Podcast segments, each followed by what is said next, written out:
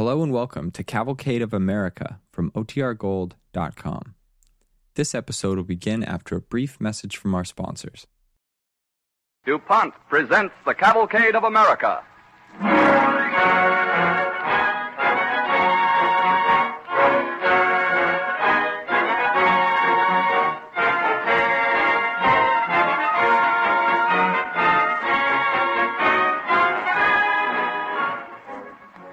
Stories you will hear this evening in the Cavalcade of America, presented by DuPont, transport you from the year 1738 to the present day. And this wide gap of the years serves to illustrate how long the trait of self reliance has been identified with American men and women.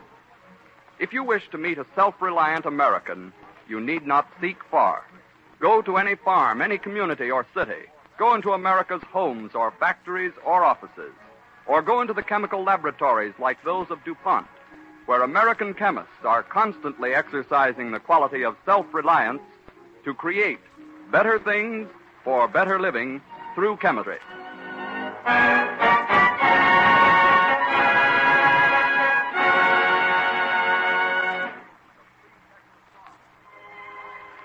The DuPont Cavalcade Orchestra plays a special arrangement of two well known spirituals.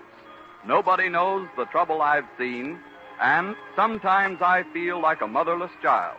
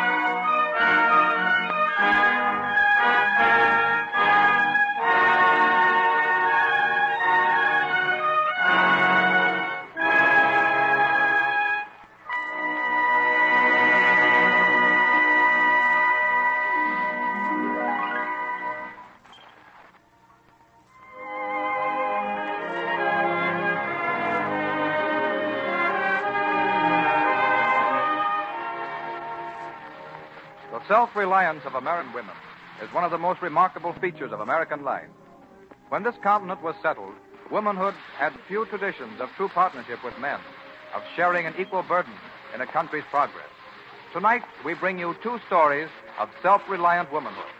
The first is the history of Eliza Lucas, beautiful and spirited daughter of the South, whose family settled in the colony of Carolina in 1738. Colonel Lucas, an English officer, has brought his family from the West Indies to the American colonies to improve his wife's delicate health. But hardly have they arrived when trouble descends. In the library of the Lucas plantation, Colonel Lucas and his wife wait tensely as their eldest daughter Eliza returns from a ball. Father! Father, are you still up? Your mother and I are in the library, Eliza. Oh, I saw the lights as the carriage came up the drive. Mother, it was the most delightful ball I ever attended. I had the cotillion with Mr. Courtwood and a waltz with Mr. Pinckney. Oh, you're pale, Mother. Have you been ill again tonight? No, no, Eliza. But we we've had grave news from London. Eliza, England and Spain are at war again. Oh, no. I can't believe it. The packet, Nancy, brought orders for your father's return to his regiment. Oh, you explain to Eliza, George, while I pack. Oh, Father. You can't go. I must go, child. What else can I do? But it, it may kill Mother. You know you brought us to America solely to help her. Eliza, sit here by my desk, for we have but a short time for many decisions. Yes, Father. Tomorrow, Eliza, when I sail, you will become manager of this plantation. I? Oh, but, but it is unheard of. Why, I'm only a girl. Yes, but I had you educated like a boy. You know as much as I do about accounting and farming. And it's long been my boast that you'd ride at a five barred gate before you'd sit down to embroider. But besides being a girl, I am quite young, sir. Yes, that's true. Eighteen. And if I had trouble, to whom would I turn for help? To yourself, child. There will be heavy problems to deal with. The lands are so mortgaged that you may not be able to save them. But you will learn to meet troubles as they come. I'm sure of you, Eliza. I would I was sure. But Think quietly, Eliza. Now, suppose you were a man and 35. Yes? What would you do to save this plantation? A bold stroke is needed. why. Why, I should plant indigo. Indigo? Why? Well, look at the wealth it's brought the East Indies. And England has no colonies that ship her indigo. Aye, but that's a far-fetched scheme. Why, Father?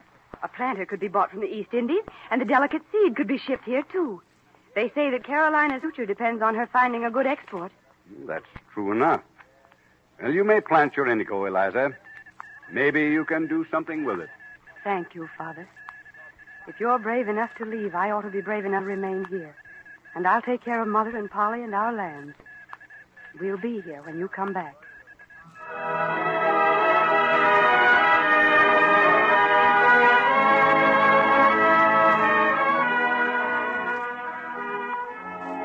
Eliza Lucas, at 18, took up her duties as plantation manager. She spent her days directing the work on her father's lands, and her evenings teaching her young sister Polly and cheering her forlorn mother. From the East Indies, she obtained indigo seeds and began her great experiment. Two years later, Liza rides over to an indigo field on the Lucas plantation where Smith, the head planter, is busily engaged. Smith! Smith! Here I am, Mr. Liza. Whoa, whoa there. Smith, I heard some insane rumor that you were going to burn the indigo. Now, ma'am, I... Wait, I'll dismount.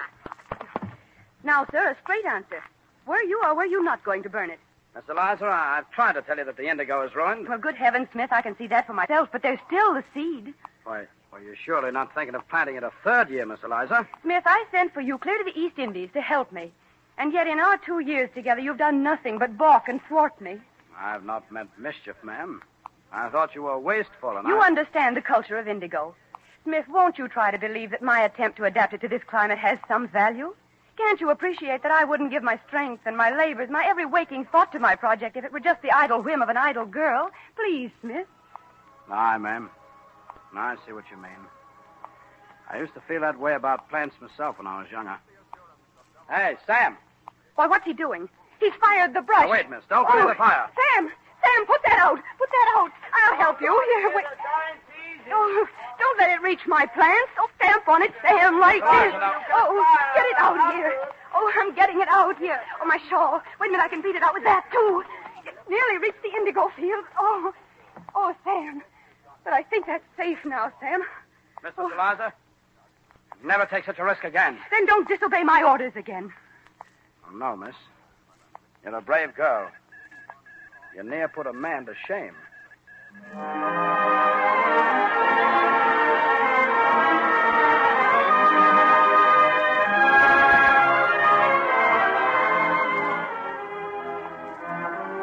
Another year passed, and again the indigo failed. But Eliza had determined now to win success with it, and she carefully gathered the seeds. One day in the fields, she talks to her planter, Smith. We'll plow up this field tomorrow, Smith. Get it ready for next season's planting. Aye, miss. Is not that Mr. Charles Pinckney of Belmont riding up our lane? Why, yes, so it is. I'll see what he wants, and you tend to things here. Aye, miss. I'm Mr. Pinckney. Ah, good day to you, Miss Lucas. Good day, sir. I knew I should find you in the field. Easy, boy, now. Easy. Yeah, I've brought the books on law you wrote me for. Oh, thank you. Why, a young lady should want to read law. Well, I have many poor neighbors who can't afford lawyers, sir. And when they're on their deathbeds, they wish to make their wills. It may be that I can be a help to them. I'm glad you see your neighbors. In Charlestown, you've become a legend. The pretty princess who shut herself on her own estate she had raised an indigo crop. Oh, you laugh at me, sir. I would gladly go to dances if it were not that a day in the field tires me so. And how does your crop this year? Well, it's not yet fit for marketing, so I shall turn it to seed again. That's next Uh, year. Miss Lucas, it's not my right, but I must tell you something, lest you hear it coldly from a stranger. It's bad news. Well, what is it, sir? Last week I attended a meeting of your father's creditors. They cannot be held off much longer. Oh, I see. Will they take the land this year? It's not decided. They might let you live here for some months yet, harvesting final crops. And... Oh, my dear child, don't look so. There's not a man in the colony who has not admired your gallant fight. Father. Father will be so disappointed. Oh, not when he hears of your courage. You couldn't prevent it, Eliza. Let's not talk of it. Mr. Pinckney, have you ever been interested in planting indigo at Belmont? I've watched your experiments with interest, the seed costs too much to import. I'll give you the seed if you'll plant it. But I don't want you to give it to me. Indigo seed is expensive. Five guineas a bushel in London. No matter. Father would want me to do this, I know. You'll call a meeting of the neighboring planters and offer them my indigo seed, for its culture must be continued. And I'll talk to them myself and tell them all I've learned and why I think this plant will be of value to Carolina. You're a generous person, Eliza. And Mr. Pinckney, don't tell Mother and Polly that you fear we're bankrupt. I'll not burden them with that knowledge until I must.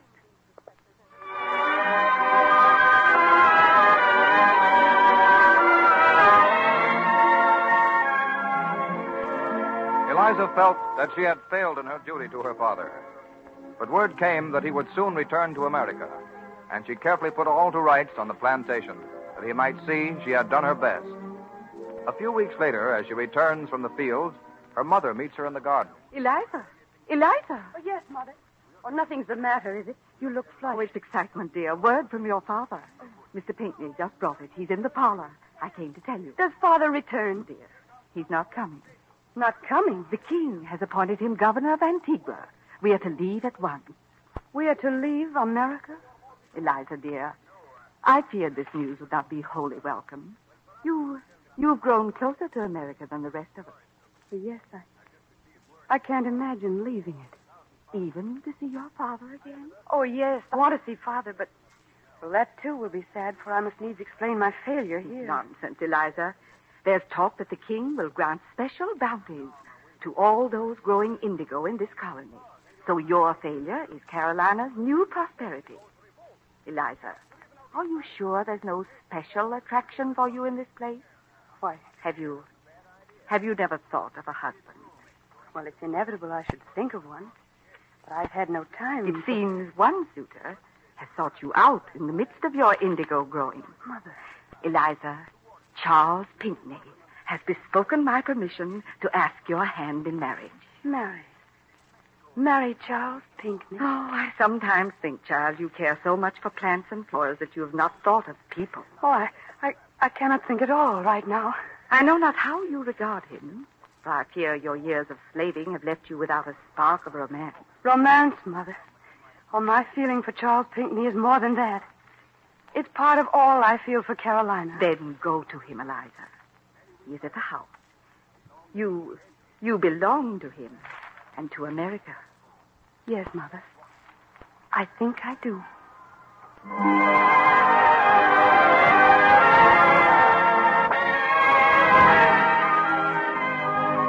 Eliza Lucas married Charles Pinckney and became indeed a blessing to her country. She grew hemp and flax and studied ways to make progress in cotton and wool weaving. As the mother of Charles and Thomas Pinckney, she influenced them in the course that made them leaders in the American Revolution. When she died, after a long and useful life, George Washington requested the honor of being a pallbearer, thus paying his tribute to an outstanding woman of colonial times.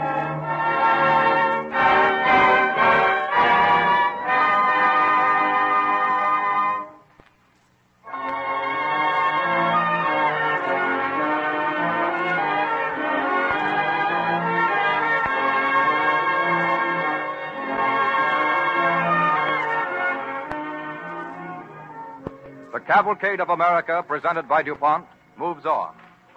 We bring you a modern story of a young woman similar to thousands of her sisters in unfaltering, independent spirit.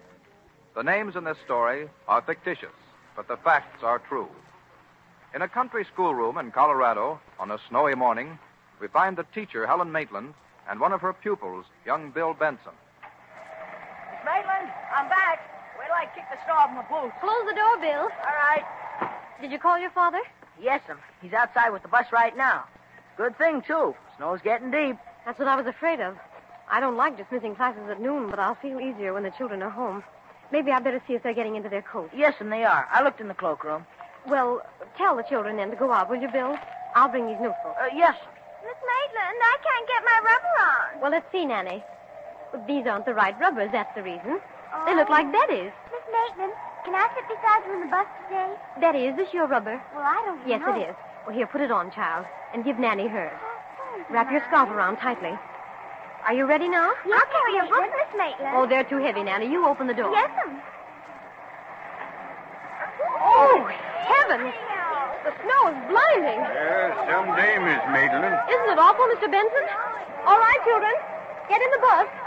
Can you get up the step, Nanny? Yes, I can get Help them, Bill, will you? Yes'm, I will. No, Betty, you and Nanny go back in the bus. I'll sit here with Mr. Benson. Yeah, it's a good idea. You help me watch the road. You all set back there now? Everybody here?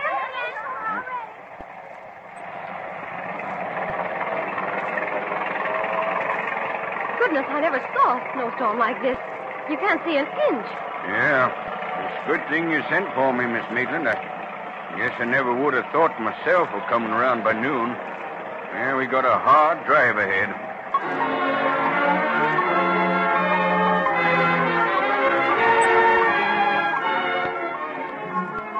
Snow drifts deep in the foothills of the Rocky Mountains, and cars braving the storms face a real struggle. Forty minutes later, as the school bus plows into a bad drift,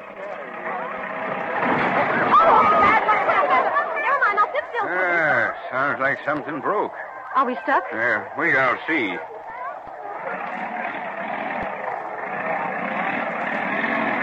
Ah, yeah, can't move her an inch. Yeah, you mind if I get out that door on your side, Miss Maitland? Take a look at the right front wheel. I'll get out, too. Gee whiz, kids, maybe we're stuck. Can you see what's happened, Mr. Benson? Yeah, sure can. We jammed right up against a low boulder and broke the front wheel. Oh, heavens, what can we do? Well, now, let's see. Uh, yeah, Cleves' place is two miles down the road, and Stevenson's. No, no, Cleves is nearest. Yeah, I'll have to walk there, Miss Maitland, and get help. Walk in this storm? Yeah, it's not going to be easy. But, uh, do you know what you'll be up against when you're left here with the kids? Yes, I know. When it's a question of lasting something out, Miss Maitland, everything depends on a cool head. I'll try to keep one. My boy's in this bus, Miss Maitland, and all my neighbors' kids. So I'm going to get down this road some way and get back again. Uh, listen. It's getting colder, so don't let let 'em sit still. Turn the motor on now and then to keep 'em warm. Uh, I put a lot of faith in you, Miss Maitland. Uh, I'll get back as soon as I can. Good luck. Children! Yes, Miss What's happened, Miss Maitland? Where's Dad going? He's going to get another car to take us home. Can't we go home right now, Miss Maitland? I'm cold. We won't be cold if we move about. Come on, now hop out, everybody, because we're going to have a game. Oh, come on, kids. What are we going to play, Miss Maitland? Ooh, lots of snow. Bill and Dick, Yes'm. you two are monitors. You watch to see that no one runs out of sight in the snow, not even for a moment. Yes. You keep circling around us. Now, everyone else is going to play tag. A fast game in a small circle. Yeah, tag. Tag, you're it, Dick. Come on, tag. You're it, Nanny. Tag, tag, you're it.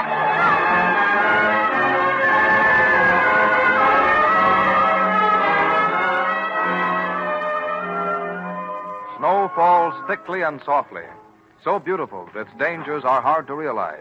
But Helen Maitland, used to thinking ahead, knows what the storm may mean for her young charges. She watches their play closely, coaxes them to keep active and not worry. But the cold grows sharper. And an hour later, Nanny, why are you sitting on the ground? Get up, child. I'm tired, Miss Maitland. I want to sleep. Get up, dear. We'll walk around till you feel better. I can't, Miss Maitland. I can't. Nanny, Oh, is Nanny sick? she's only tired, Betty. Uh, give me a handful of snow. Say, is Nanny fainted, Miss Maitland? Can I help you? Stop with her again, Bill. We'll put her inside the bus. All right. There's lots of snow. Thank you. Ooh, Are you going to put it on her face? It'll rouse her, Betty. You go and play with the others, dear. I want to. I want to go to sleep too. I'm awfully tired. Oh, Betty, dear. Please, mind me. Go join the game. All right, but I'm tired. Oh, don't put snow down my neck. Nanny, I'm going to pick you up and take you to the bus. Don't cry, please. I'll help you lift her, Miss Maitland. No, I have her. Bill, you Yeah? get the bottle of milk left in Dick Cleve's lunch basket. He never drinks it. All right. Hold open the door for me first. Yes. Easy, Nanny. I'll let you lie right here on this seat. Now I'm waked up and I'm cold again. It's better for you to be cold. I'm going to have to slap your cheeks and hands. Here's the milk, Miss Maitland. What happened outside? Hey, it looks like Dick's trying to help Betty into the bus. Gosh, she's sick, too. Miss Maitland, Betty fell down. Couldn't seem to get up at first. Bring her in here, Dick. Oh. Betty, now lie here. Don't cry. We'll take care of you. Dick, wait. You and Bill are my helpers now. Go outside and start a game. If the children get too tired, bring them in as quietly as you can. And don't frighten them. All right. We'll do the best we can. Come on, Dick. Won't they ever come and take us home? I hope so, dear. Put your arms around Betty and lie close together. I'll give you my coat.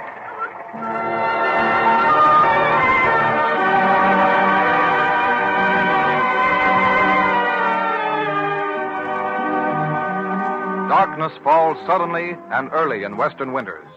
Into the stranded bus, the children gradually huddled, trying to imitate the courage of their young leader. But two hours pass. Three hours. At seven that evening. See, Miss Maitland, you must be getting awful cold with no coat. Oh, this suit is heavy, Bill. Nanny needs the coat. She isn't crying anymore, is she? No, What's that? the motor stopped. We're out of gas. It be soon. Don't you worry. Children, you're much too quiet. Come on, now let's tell stories. I can't figure out what could have happened to Dad. Don't worry, Bill. He'll come. Listen. I hear something. Shut up, you dummy. Every time you say that, you get everybody excited. But I do hear voices. I bet you I do. Ah. Maybe he does, Bill. Flash the headlights. All right. I hope they're coming. Don't get excited, children. Maybe they haven't come yet. But they will. We've just got to be brave until we get home. Listen. Miss Maitland! It's my pop. Here, Pop. Maitland! Dickie! Oh, Pop, we're so cold. Help us, quick. Miss Maitland, are the children all right? Nanny's bad. Take her quickly. Oh, she'll go on the first sled. How's my father? Oh, he got through, Bill. One frostbitten hand, but they think it's all right. Now, kids, come on, pile out, and the men will take you to the bobsled. Here you are, men. Make Miss Maitland put her coat on, Mr. Ross. Miss Maitland, why, what's the matter? I'm all right. Only I can't seem to move. Well, you're, you're not going to faint now. It's relief, that's all. I don't want to go to pieces now. Wouldn't that be silly? When, when the motor stopped, I thought my heart had stopped, too. I don't think that heart of yours stopped at any point, Miss Maitland. And there's a lot of mothers in this neighborhood who'll never quit thanking you for it.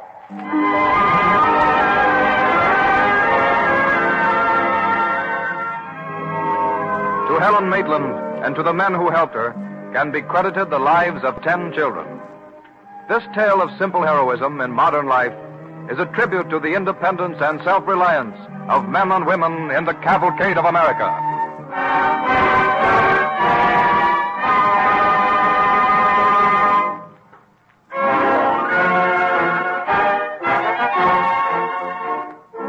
Many of our listeners may be familiar with the indigo plant because until about 1890 it was the only source of an important and valuable dye, indigo.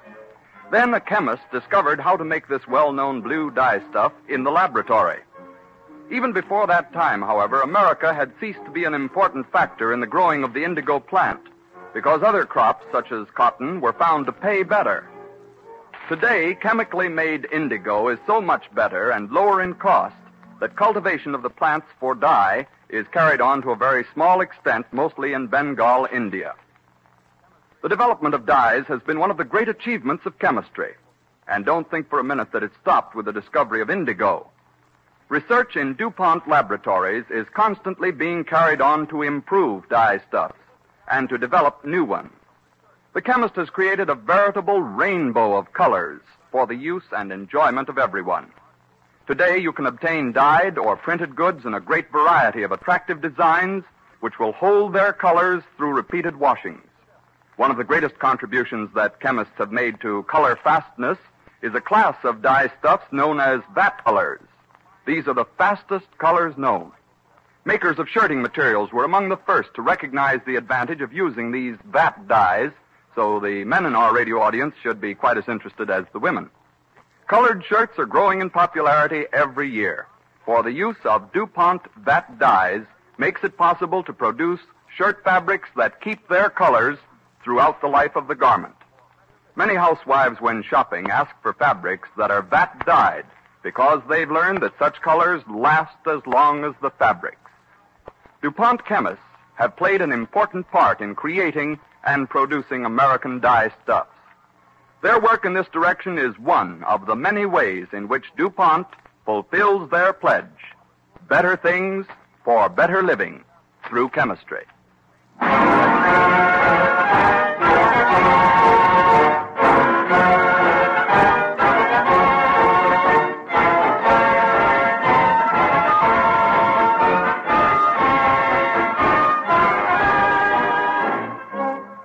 The Artistic Impulse, interesting dramatic episodes about famous American painters, will be heard next week at this same time when DuPont again presents The Cavalcade of America.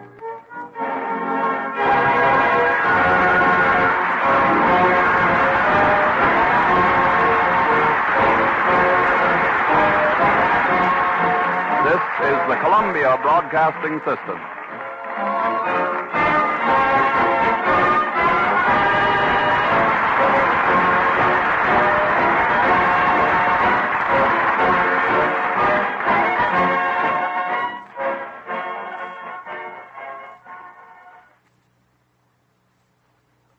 WABC, New York.